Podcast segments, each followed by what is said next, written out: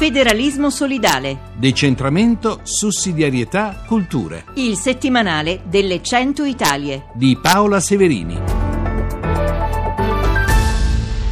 Bentornate e bentornati alla sfida del federalismo solidale. Parliamo di istituzioni terze, di terzietà, con due presidenti di commissione un po' particolari e diversi uno dall'altro. Uno è il presidente Raffaele Cantone, chi non lo conosce. Il 18 giugno del 2013 Enrico Letta, allora presidente del Consiglio dei Ministri, lo nominò componente della task force per l'elaborazione di proposte in tema di lotta alla criminalità organizzata e il 27 marzo del 2014 l'allora presidente Matteo Renzi lo nominò invece presidente dell'autorità nazionale anticorruzione e questa autorità ormai quindi opera da tre anni. Forse è il tempo di fare bilanci, presidente Cantone. Grazie di fare questa riflessione qui da noi. L'altro presidente di un'autorità che in realtà è una commissione, la commissione di vigilanza molto importante per noi che ci occupiamo di comunicazione, è eh, Roberto Fico, un parlamentare del Movimento 5 Stelle, in questo caso anche lui con un ruolo di terzietà. Presidente Cantone, dicevamo è ora di fare un bilancio. Come è stato percepito in questi anni dagli italiani e quali sono le vittorie, le sconfitte e il lavoro diciamo ancora a metà? Questi tre anni io credo che siano cambiate molte cose, ci siano state molte luci, ovviamente come in tutto qualche ombra. Soprattutto in questi tre anni credo che l'autorità nazionale anticorruzione, che era un organismo assolutamente neonato, assolutamente sconosciuto, si è un po' imposto all'opinione pubblica, si è un po' imposto nell'ambito fra delle istituzioni indipendenti, si è ricavato un ruolo che è diventato sempre più centrale nell'ambito delle attività amministrative. Ha potuto fare cose importanti, mi, mi basterebbe ricordare i controlli sugli appalti Expo, ha avuto ulteriori ruoli, ulteriori funzioni e poteri, ma soprattutto credo che sia diventato un punto di riferimento anche sulle tematiche culturali del contrasto alla corruzione, ponendo al centro del dibattito nazionale le questioni sulla corruzione che avvenga quello che è avvenuto nel passato, cioè che il tema corruzione dopo un periodo dire passi nel dimenticatoio. Presidente Cantone, eh, oggi come oggi gli ultimi dati della sanità danno su eh, ogni 10 euro di spesa un risparmio ipotizzabile di 2 euro. Eh, ci sono sprechi, forse quello è il tema più doloroso e più difficile perché poi coinvolge il quotidiano degli italiani. Almeno lì le cose stanno cominciando a funzionare. Assolutamente sì, ovviamente piccoli passi. La, la, sanità per una serie di ragioni intuibili è uno dei luoghi nei quali c'è maggior rischio di corruzione, di sprechi, di dispendio del denaro pubblico, perché è il luogo nel quale sempre, anche nei momenti di crisi, vengono investite grandi denaro. Però il campo a cui noi abbiamo partecipato, soprattutto con riferimento alla standardizzazione degli acquisti, alla centralizzazione, un maggiore controllo delle modalità attraverso cui le spese stanno avvenendo, stanno producendo piano piano risultati. Quelle eh, situazioni del passato per le quali lo stesso prodotto veniva comprato a distanza di 10 km con prezzi completamente diversi, oggi sono sempre più eccezioni e non la regola. Ovviamente abbiamo fatto pochi passi ancora rispetto al percorso da fare, ma come dice un, un, un, motto cinese, seppure si devono fare chilometri, l'importante è cominciare a fare anche piccoli passi. Noi credo che abbiamo fatto più di piccoli passi, il, il tema della sanità, gli sprechi nella sanità si siano oggettivamente molto ridotti. E questa è una buona notizia. Io le faccio un'ultima domanda, Presidente, e poi la lascio andare ai suoi impegni. La cultura e proprio la visione degli italiani rispetto alla corruzione, lei pensa di aver contribuito a cambiarla? Io penso di averci provato, non ho questa presunzione di dire di aver contribuito, io penso di averci provato in tutti i momenti, in tutte le occasioni credo che una delle conseguenze più importanti della nascita dell'autorità nazionale anticorruzione sia stato proprio quello di porre al centro del dibattito culturale del paese. Per troppo tempo questa, questa malattia, questo vero e proprio cancro è stato sottovalutato, da, quel, da molti persino considerato tutto sommato un minore, un danno collaterale indispensabile. Oggi si fa molto più fatica e credo che anche la nostra istituzione, la presenza della nostra istituzione contribuisce a non abbassare la guardia. Ovviamente siamo anche qui ancora in una fase iniziale, per molte persone, per molti nostri concittadini la corruzione rimane un reato che non ha interesse, forse un furto, una rapina, loro sembra, proprio perché li toccano, li toccano direttamente, molto più pericolosi e molto più invasivi. Noi dobbiamo spiegare chiaramente allora, più che essere un male, sia un meccanismo che fa male anche ai cittadini che non hanno nulla a che vedere con essa. Eh, io credo che questo sia un piccolo lascito della nostra attività quotidiana, ci va un dibattito sui media, nelle scuole, nelle istituzioni, con il mondo della politica e dell'associazionismo. Eh, questo è un tema rilevante perché senza un cambio culturale io credo che non si possono, sia poco utile le sanzioni, l'attività di protezione, perché la vera prevenzione passa soprattutto attraverso il cambio culturale. E dopo aver ascoltato Raffaele Cantone che ci ha spiegato come è percepita l'autorità anticorruzione dagli italiani, passiamo la parola al presidente Fico Roberto Fico è il presidente della commissione di vigilanza, ma è stato eletto in qualità di esponente del Movimento 5 Stelle, un movimento che è giunto ad avere tantissimi voti, anche presidente Fico, a causa di una percezione della corruzione diffusa.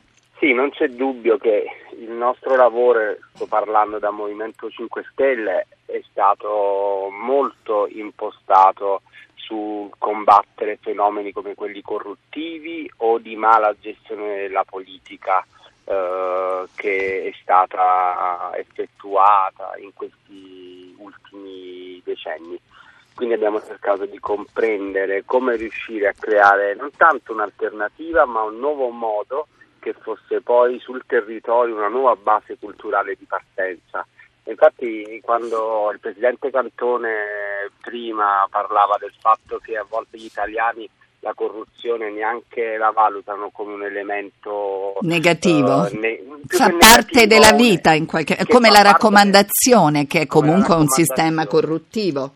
Esatto, che fa parte della vita del nostro sistema culturale, invece questa è una cosa che noi dobbiamo combattere fortemente perché poi crea danni a tutti. Ed è sotto gli occhi di ogni persona che un sistema corruttivo, un sistema di raccomandazioni, un sistema di furbi crea un paese che è diseguale e soprattutto non dà le stesse opportunità ai propri cittadini, a partire proprio dai giovani. Io sono stato poi sì nominato, eletto presidente della commissione di vigilanza RAI, che è una commissione di, di garanzia, ma soprattutto la presidenza viene data all'opposizione per prassi quindi io sono un presidente però di minoranza all'interno della commissione e la commissione parlamentare di vigilanza ha eh, una differenza molto grande e sostanziale con le autorità indipendenti che sono terze assolutamente, ma tutta l'autorità è completamente terza.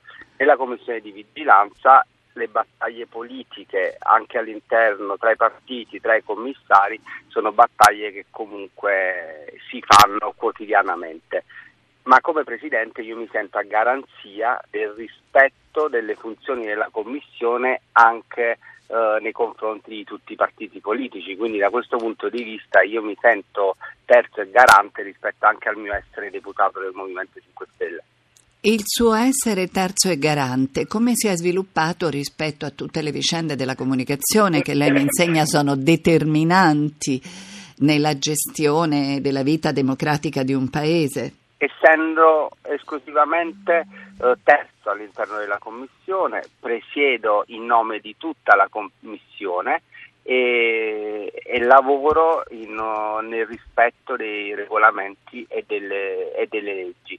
E questi regolamenti e queste leggi fanno sì che io possa poi essere eh, terzo e soprattutto eh, riesco a muovermi nel perimetro istituzionale della Commissione in modo da garantire a tutti un lavoro agevole. E ci sono molti risultati su questo, per esempio um, abbiamo approvato in Commissione all'unanimità una delibera sulla trasparenza, ovvero oggi tutti i commissari che fanno interrogazioni alla, alla RAI, quindi all'azienda pubblica, mh, hanno una risposta entro 15 giorni e tutto questo carteggio oggi è pubblico ed è, ed è pubblicato sul sito, uh, che prima non c'era della, della commissione di vigilanza. Abbiamo reinserito il question time in commissione, sempre tutto in diretta streaming. Insomma, abbiamo fatto un'operazione di trasparenza all'interno della commissione, dei lavori della commissione, che fa sì che la commissione di vigilanza oggi è una commissione che davvero attua la trasparenza al 100%, così come avevo detto all'inizio del mio mandato. Una valutazione sulla sua esperienza, la ritiene un'esperienza positiva e i mesi che le rimangono, andremo prima o poi alle elezioni, probabilmente nella prossima primavera, come intende impiegarli? L'esperienza è un'esperienza molto positiva, anche molto dura, credo che delle cose importanti siano state fatte, avrei voluto fare molto di più, ma i lavori si svolgono in questo modo con dei tempi particolari e soprattutto, le ho detto, all'interno della Commissione ci sono molte eh, lotte politiche proprio perché non è un'autorità di garanzia nel suo insieme. Avrei voluto fare molto di più, però delle cose importanti sono state fatte, per esempio il fatto di mettere un faro sulla RAI in modo costante a udire eh, il direttore generale, i direttori dei telegiornali o ogni volta che succedeva qualcosa di particolare a udire la persona interessata su alcune tematiche importanti ha fatto sì che la RAI eh, si sia secondo me negli ultimi anni comportata meglio nel modo di spendere i soldi, nel modo di dire come ha speso i soldi e quindi rendicontare alla Commissione, ma che significa rendicontare a tutti al paese, a tutti i cittadini esatto, che pagano il canone.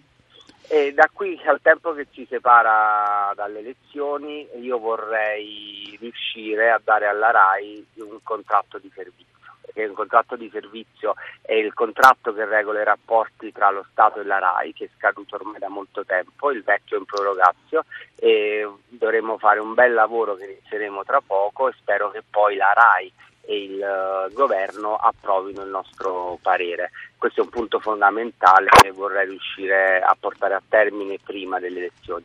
A proposito del nuovo contratto di servizio che tutti aspettiamo con molta eh, con molto interesse rispetto alla tutela delle minoranze, soprattutto le persone con difficoltà fisiche, psichiche o sensoriali.